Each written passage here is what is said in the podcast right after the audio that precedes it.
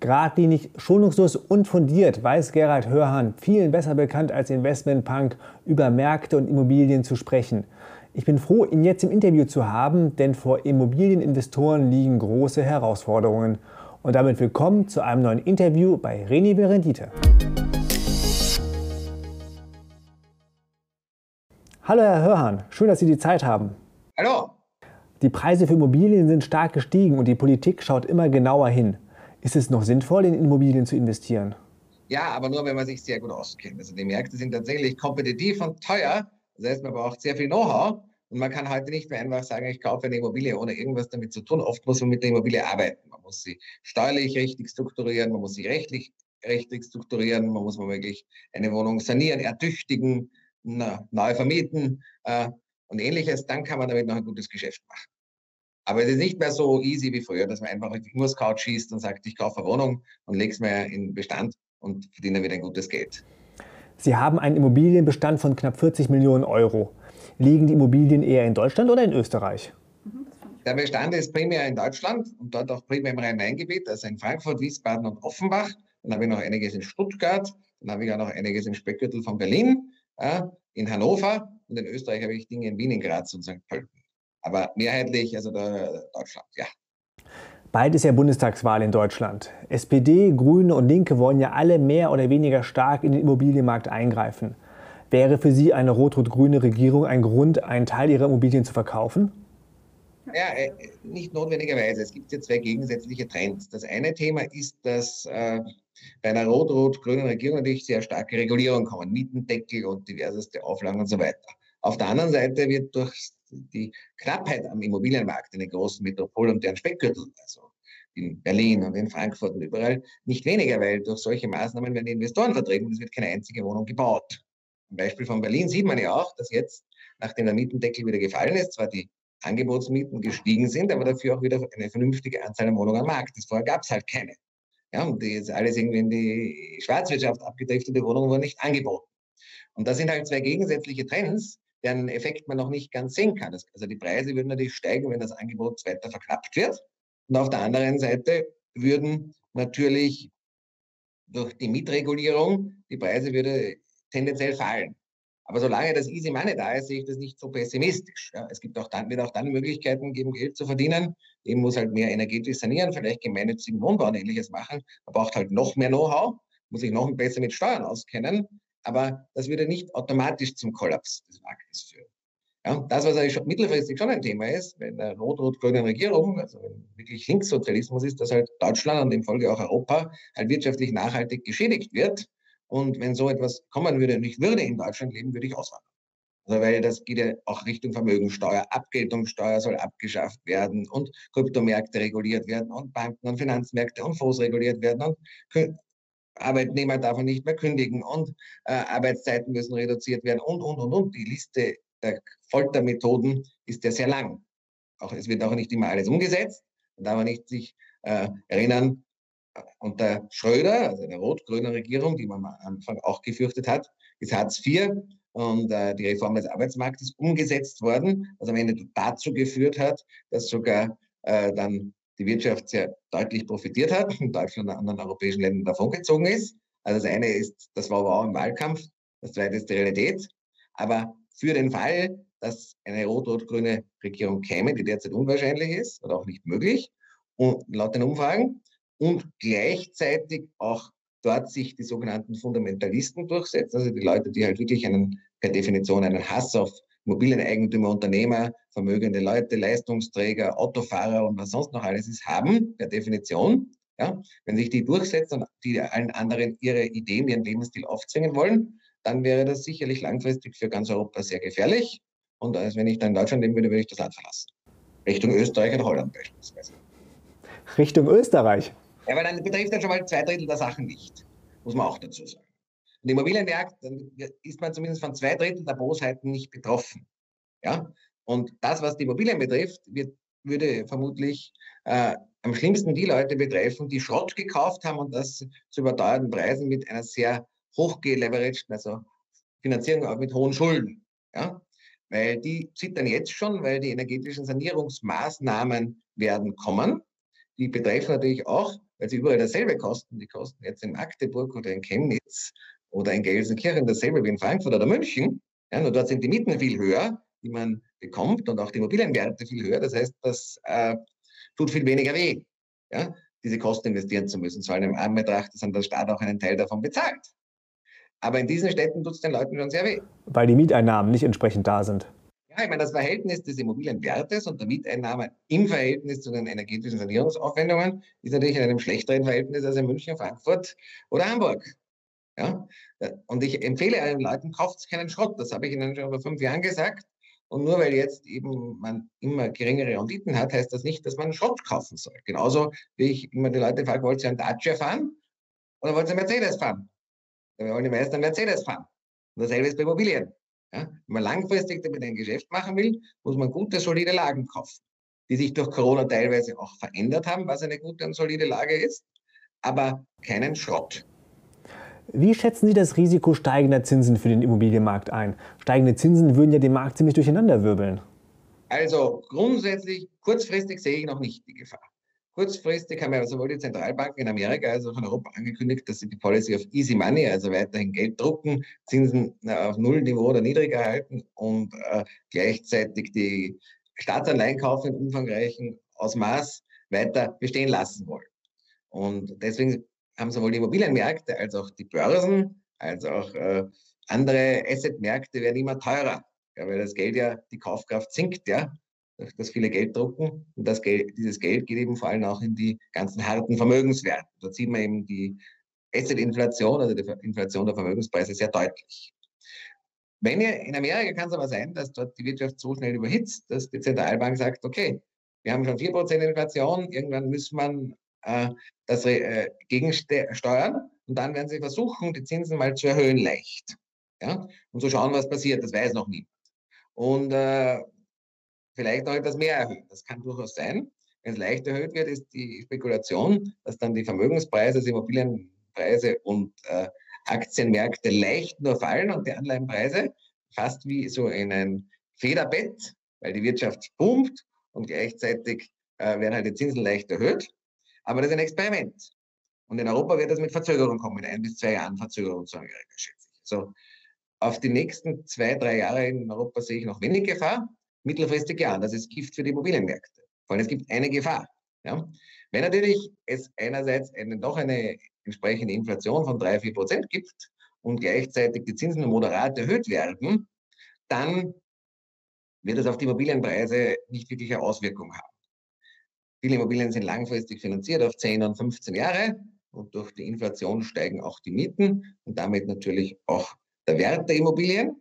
Und auf der anderen Seite durch die Zinserhöhungen sinkt der Wert der Immobilien.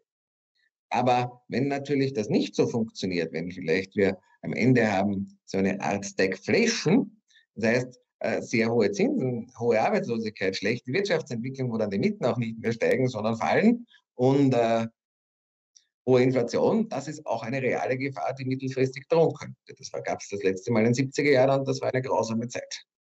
Für Anleiheninvestoren, Aktieninvestoren, Immobilieninvestoren und für jemanden, der überhaupt allgemein in der Wirtschaft tätig war und auch sonst war es nicht angenehm in den 70er Jahren, war eine grausame Zeit.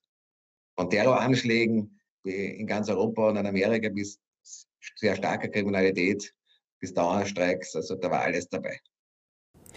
Sie sagten vorhin, man kann trotz der gestiegenen Preise noch immer gute Immobilien finden, wenn man auf ein paar Dinge achtet. Welche sind das? Also erstens, viele Leute schauen nur auf die Rendite, aber das Wichtigste ist mal der Quadratmeterpreis. Kaufe ich die Immobilie zu einem vernünftigen und marktgerechten Preis eher etwas günstiger als der Markt oder überzahle ich? Weil Mieten kann man leicht mal hochschrauben, ob die dauerhaft äh, dann man kassieren kann, ist sei mal dahingestellt. Aber der Quadratmeterpreis ist so mal die Basis des Einstiegs. Wenn ich zu teuer kaufe, habe ich ein Problem. Ja? Das zweite ist natürlich die Lage. Passt die Lage des Ganzen? Ja? Wenn ich eine Schrottlage kaufe, wo Fuchs und Katz sich gute Nacht sagt, wo es keine öffentliche Verkehrsanbindung gibt und ähnliches, wo die Wirtschaft äh, schlecht ist, wo es Abwanderung gibt, das wird nicht funktionieren. Ja? Das dritte Thema ist natürlich auch der Zustand. Also in welchem Zustand ist die Immobilie? Was muss ich sanieren? Äh, wie ist auch der energetische Zustand der Immobilie? Also wenn ich heute eine Wohnung kaufen würde mit einem rostbraunen Energieausweis, weiß ich, okay, da stehen Sanierungen an und die muss ich bei der Kaufpreisfindung berücksichtigen. Das heißt, ich muss weniger zahlen dafür. Ja? Weil ja werden die gesetzlichen Auflagen kommen, dass die Fassade gedämmt werden muss, die Heizung neu gemacht werden muss, das Dach gedämmt werden muss und das kostet was, auch nach allen Subventionen. Und äh, dann natürlich muss ich auch schauen, wie, wie rechnet sich das Ganze heute und wie rechnet es sich perspektivisch. Das heißt, wenn ich mit der Immobilie arbeite, wenn ich sie zum Beispiel energetisch saniere, wenn ich die Miete über Modernisierungsumlagen erhöhe oder eben auch durch eine andere vielleicht Raumaufteilung oder durch eine Sanierung der Wohnung und ähnliches, wohin kann ich die Immobilie in den nächsten Jahren entwickeln? Und natürlich, da muss ich mir auch noch überlegen, wo kaufe ich sie? Kaufe ich sie privat? Kaufe ich sie in einer Personengesellschaft? Kaufe ich sie in einer Firma? Auch das muss er sich natürlich dann von Anfang an richtig äh, aufsetzen. Es ist also deutlich komplexer geworden, eine gute Rendite zu erzielen. Man braucht ein Konzept, das über die reinen Mieteinnahmen hinausgeht. Ja, man muss sich heute sehr, sehr gut auskennen. Man muss es lernen, sonst funktioniert das nicht. Ja? Es ist nicht mehr so easy wie vor zehn Jahren. Da konnte man wirklich mit dem Dartpfeil auf Immo-Scout schießen, das Kaufen ein Geschäft machen. Das geht halt nicht mehr. Man muss sich heute mit dieser Materie intensiv auseinandersetzen und wenn sollte eine rot-rot-grüne Regierung kommen, was derzeit noch unwahrscheinlich erscheint, aber man weiß ja nicht, ja, wird man sich noch mehr gut auskennen müssen, weil da gibt es noch mehr viele seltsame, dumme Regeln, die nicht dazu führen, dass mehr Wohnraum geschaffen wird, aber die das Ganze verkomplizieren. Für die Leute, die die Regeln verstehen und wenn man sie auch für das eigene Geschäft nutzen kann, die werden weiterhin ein bekömmliches Geschäft machen und die anderen werden halt Probleme bekommen. Ist der Immobilienkauf denn überhaupt noch was für Laien? Man kann es heute lernen. Es gibt genügend Online-Kurse, wenn auch wir bieten welche an, ja, wo man das lernen kann. Es gibt genügend YouTube-Content dazu. Also muss er sich ja lernen. Ja? Und äh, genauso wie jede andere Assetklasse, wenn man gar keine Ahnung von Aktien hat oder Kryptowährungen, dann verbrennen man sich auch die Finger. Speziell, wenn die Preise schon hoch sind. Da haben sich natürlich auch viele Leute, die haben dann unbedarft irgendwelche CFDs gekauft oder irgendwelche hm, Kryptowährungen auf Schulden und die hat halt alle auf die Schnauze gehabt. Da muss man sich eben auch mit den Themen beschäftigen und das erlernen. Und dann kann man damit auch ein gutes Geschäft machen. Aber es ist ganz klar, für Greenhorns, für Leute, die sich nicht, die nichts können und nichts wissen, wird dieses heute kein Markt mehr. Und es wird zunehmend professioneller. Und was natürlich auch die Gefahr ist, das haben wir auch vielleicht gesehen, jetzt auch bei den großen Mega-Merger von Vonovia und Deutsche Wohnen. Ja, da gibt es ein paar Gründe dafür, wohlgemerkt, meiner Meinung nach. Aber äh, eines natürlich auch, dass es Skalierungseffekte gibt. Das heißt, je größer man ist, also wenn ich jetzt habe, ich habe 100 Wohnungen habe, ja, beispielsweise, damit ich einerseits gestreuten kann, eine professionelle Verwaltung haben. Ja, wenn ich das allein mit drei Wohnungen mache, habe ich einerseits ein größeres Klumpenrisiko, wenn bei einer Wohnung was ist, der Mieter nicht zahlt und ähnliches, habe ich einen Verlust. Und das zweite Thema ist, dass ich natürlich auch bei der Verwaltung, wie komplexer die Auflagen sind, kann ich mit drei Wohnungen nicht, nicht mehr so leicht mithalten. Was eigentlich sehr nachteilig ist, weil dann natürlich viele Leute, die Immobilien als legitime Altersvorsorge haben, für die das wird es immer schwieriger. Und Immobilien sind eine der besten Altersvorsorgemethoden. Ich nehme mein Portfolio auch immer meine Pensionskasse. Was ist mit selbstgenutzten Immobilien? Sie hatten kürzlich mal in einem Interview gesagt, dass selbstgenutzte Immobilien wirtschaftlich extrem dumm sind. Wie meinten Sie das? Also unter einer Auflage, es gibt einen Grund, es gibt eine Situation, wo man es machen kann, eine selbstgenutzte Immobilie. Zwar dann, wenn ich gerne Nomade bin, das heißt, wenn ich regelmäßig umsiedle, ja, dann kann das Sinn machen. Aber ein Eigenheim, insbesondere auf Pumpe der Pampa, wo ich lange drinnen lebe, macht null Sinn. Es hat folgende Problematik.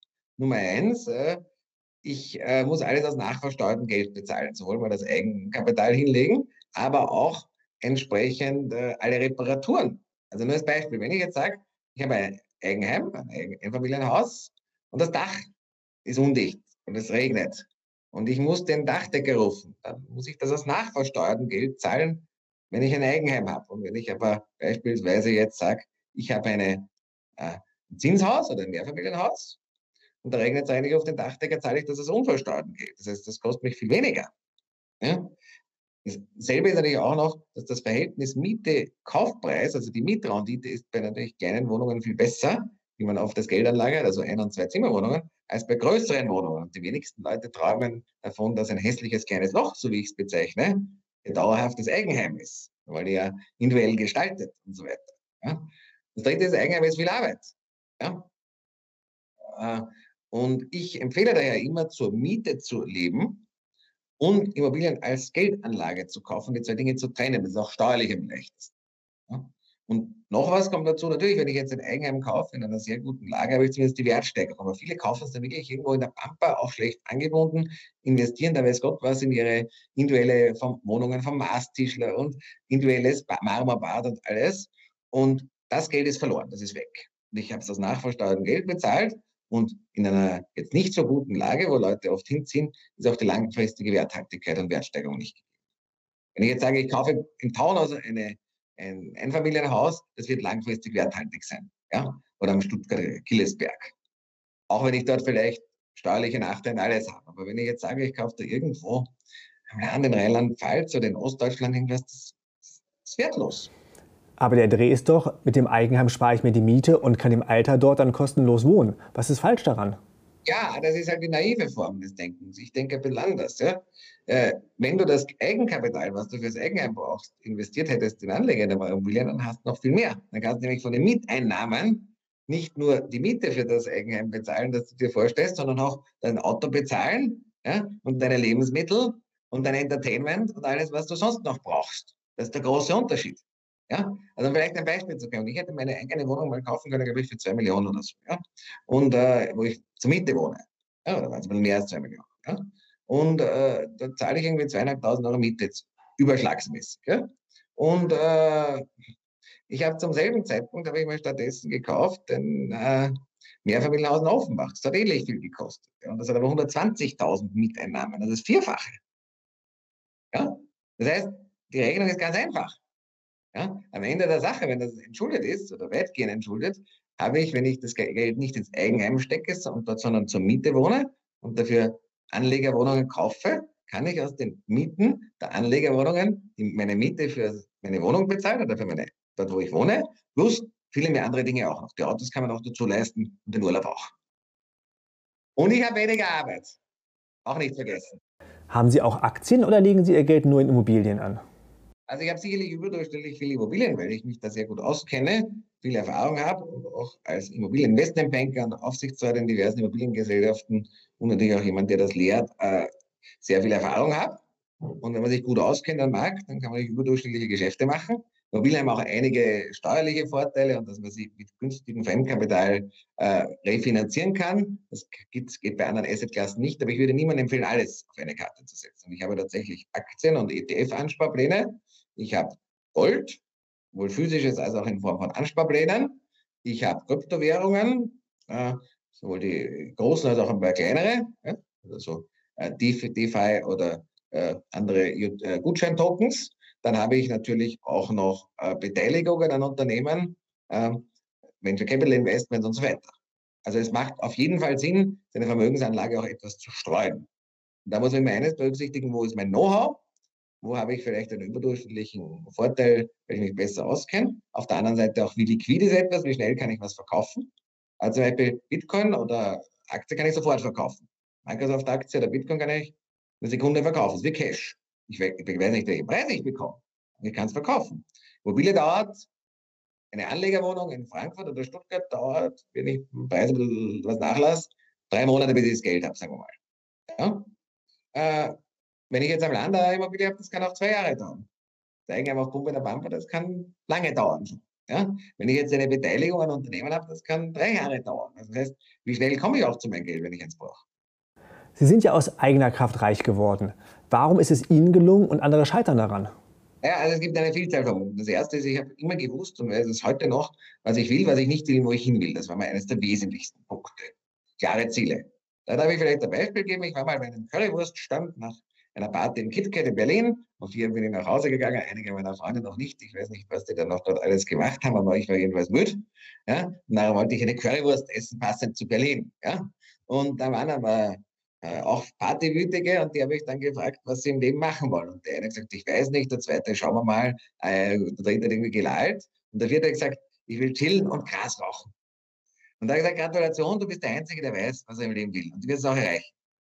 Es zahlt keine Ferrari, und es wird keine große Villa äh, zahlen oder einen First-Class-Flug, aber du wirst deine Ziele erreichen, die anderen, anderen nicht.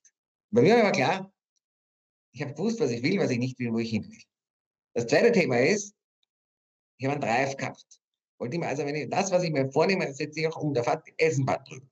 Ja, das haben die meisten Leute. Faul, schauen wir mal, tun wir mal. Aber wenn man sich etwas vornimmt und klare Ziele hat, dann muss man es machen. Ich sage, ich will jetzt mehr für mein Haus kaufen, dann kaufe ich eins. Wenn ich sage, ich will ein digitales Geschäft aufbauen, dann muss man das machen. Und ich will ein Buch schreiben, muss man was machen. Was auch immer man sich vornimmt. Aber die meisten sind zu faul. Ja, das, das dritte Thema ist sicherlich, dass ich ein gutes Verständnis für Wirtschaft, für Steuern, für rechtliche Situationen habe, was man braucht. Ja, man muss halt rechnen können. Die meisten Leute können nicht rechnen, auch in der Immobilienbranche nicht. Die kaufen etwas, weil es schön ist. Und nicht, weil es sich rechnet. Habe viele hässliche kleine Löcher. Sind nicht schön, aber höchst ertragreich. Das ist der, der Punkt. Ja? Was man braucht, braucht ein sogenanntes Risikomanagement. Viele Leute haben ein katastrophales Risikomanagement, haben eine Einkunftsquelle aus ihrer Arbeit. Wenn die weg ist, haben sie nichts, haben mega Konsumschulden ja? haben, äh, und sind auch sonst haben kein Verständnis für Risiko. Ja, und eines ist immer wichtig, dass man äh, nicht Phantomrisiken, die Welt bricht zusammen, der Euro bricht zusammen, es wird alles weggenommen. Das passiert nicht. Aber es gibt reale Risiken und auf die muss man sich vorbereiten. Ja, und wenn ich verheiratet bin, ich, kann ich ohne Ehevertrag, dann kann mich eine Scheidung sehr viel Geld kosten. Wenn ich für einen, einen Job habe, kann ich den verlieren. Wenn ich keine Reserve habe, dann bin ich Schulden, dann kommt der Kuckuck. Ja, das heißt, man muss ein realistisches Szenario für Risiko haben. Als nächstes muss ich sicherlich Trends rechtzeitig erkennen. Da bin ich doch immer wieder ganz gut, dass ich immer wieder was, ja, Dinge anschaue und dann auch auf diese Trends tatsächlich setze. Muss ich immer wieder äh, neu orientieren, also muss immer was, was Neues machen. Also weil gerade die Wirtschaft die verändert sich jetzt so schnell. Wir haben eine gewaltige Revolution eine gewaltige Vermögensumverteilung, ein Umbau der Wirtschaft in noch nie dagewesenem Ausmaß, sowohl Richtung digital als auch Richtung nachhaltig Green-Tech, ja, Umweltpolitik und so weiter. Das ist klar, da bleibt kein Stein auf dem anderen. Und da muss man sich entsprechend anpassen an diese Dinge. Muss immer was Neues lernen. Ich glaube, dass ich alle zwei Jahre was Neues, einen ganz neuen Skill lernen werden müssen. Ja? Früher habe ich gesagt, alle fünf Jahre, jetzt sind es alle zwei. Und vielleicht sage ich in zwei Jahren jedes Jahr komplett was Neues. Ja, ist so. Das ist man halt out of business. Und dann äh, ist natürlich auch wichtig, dass man gleichzeitig auch wieder vergisst, äh, lernt, die alten Dinge, die in der Vergangenheit zum Erfolg geführt haben, dass man die vergisst. Also man lernt sie nicht mehr anzuwenden, weil die zukünftigen Dinge schauen vielleicht ganz anders aus in der Vergangenheit. Ja? Ich habe einen Verein, der studiert jetzt gerade auf der LSI und ich gesagt, das, was du lernst, ist Geschichte. Ist nett. Aber wir haben derzeit eine Geldpolitik, ist ein Experiment. Gab es in der Form noch so nicht so global. New Monetary Serie, dass man in einer äh, Leitwährung unbegrenzt Geld drucken kann. Und last but not least, muss ich ehrlich sein, Handschlagqualität haben. Muss für das, was man macht, einstehen und das mit Motivation und Freude durchziehen. Und ich kann nur jedem empfehlen, derzeit an dieser, diesem Umbau der Wirtschaft, in dieser Vermögensumverteilung teilzunehmen. Das ist eine spannende Sache. Es passiert extrem viel. Und ich glaube, wenn man es richtig macht, kann man auch der Gesellschaft was zurückgeben und etwas tun, was am Ende die Gesellschaft und die Wirtschaft besser macht. Und das und Geld verdienen schließen sich nicht aus, sondern ergänzen sich. Sie müssten ja eigentlich nicht mehr arbeiten.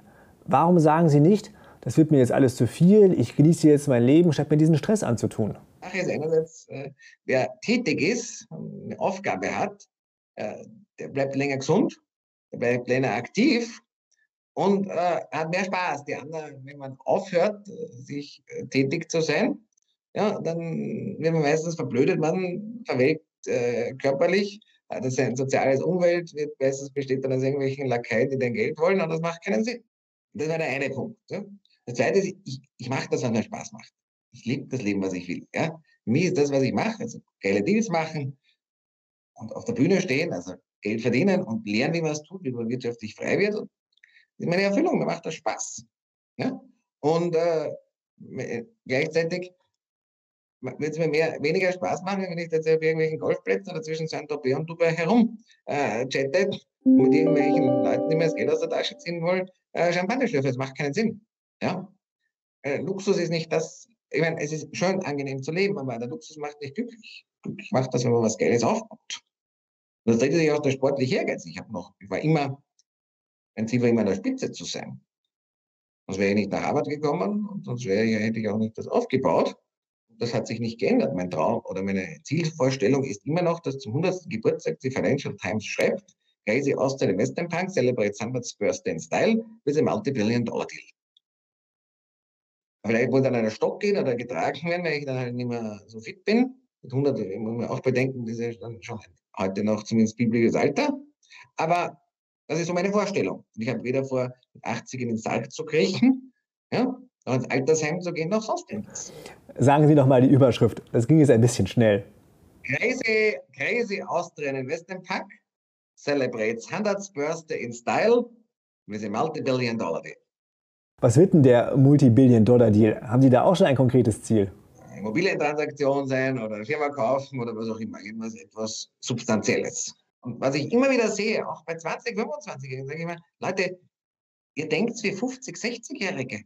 Was los? Selbst von Elite-Unis, ihr wollt irgendeinen Standard-Hamsterradweg gehen, ja, soll ich euch einen, einen Stopp geben, dass ihr ins Altersheim geht, ja, Eintrittskarte ins Seniorenheim. Ihr müsst die Welt erobern, ihr müsst jetzt was Geiles machen, ja, müsst äh, die Wirtschaft umbauen. Was ist los mit euch? Ja? Average sucks. Und der heutigen Zeit heißt Average has, is no money. Durchschnitt ist scheiße. Das war immer. Aber Zukunft ist Durchschnitt wirtschaftlich tödlich, weil die Wirtschaft sich so drastisch verändert. Ja? Man kann richtig geile Sachen jetzt machen. Und zwar auch wohlgemerkt Dinge, die jetzt nicht nur, wo ich sage, Geld verdienen, sondern wo auch wirklich was bewegen kann. Ja, es ist tatsächlich eine Aufgabe, das Thema äh, Klimawandel und Umweltproblematik und Viren und alles zu lösen. Das wird nur durch Unternehmertum gehen und natürlich auch durch eine Änderung des Steuersystems und der Verhaltensänderungen. Ja? Aber es ist ja auch eine positive Aufgabe, das zu machen. Ich würde nicht immer nur sagen, bös, bös, bös. Ja? Herr Hörhan, vielen Dank für das Gespräch.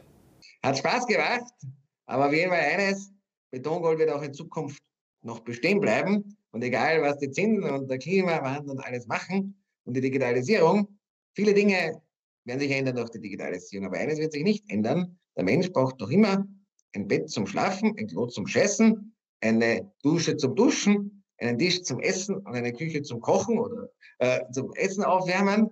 Und das wird sich auch in der digitalen Welt nicht ändern. Selbst wenn es Roboter gibt oder Klone von einem, man stellt sie beim Regen, den wir noch vor zwei Wochen gehabt haben, auf die Straße, da gibt es Syntax-Error und der ist kaputt. Nach der braucht ein Dach über dem Kopf. Das heißt, es ist ein langfristig stabiles Geschäftsmodell und es gehört in jedes Portfolio. Aber es gehören auch andere Dinge hinein, wie Gold und Aktien und Kryptowährungen und vieles, vieles mehr. Und sicherlich auch nachhaltige Investments. In diesem Sinne, nochmal vielen Dank. Danke.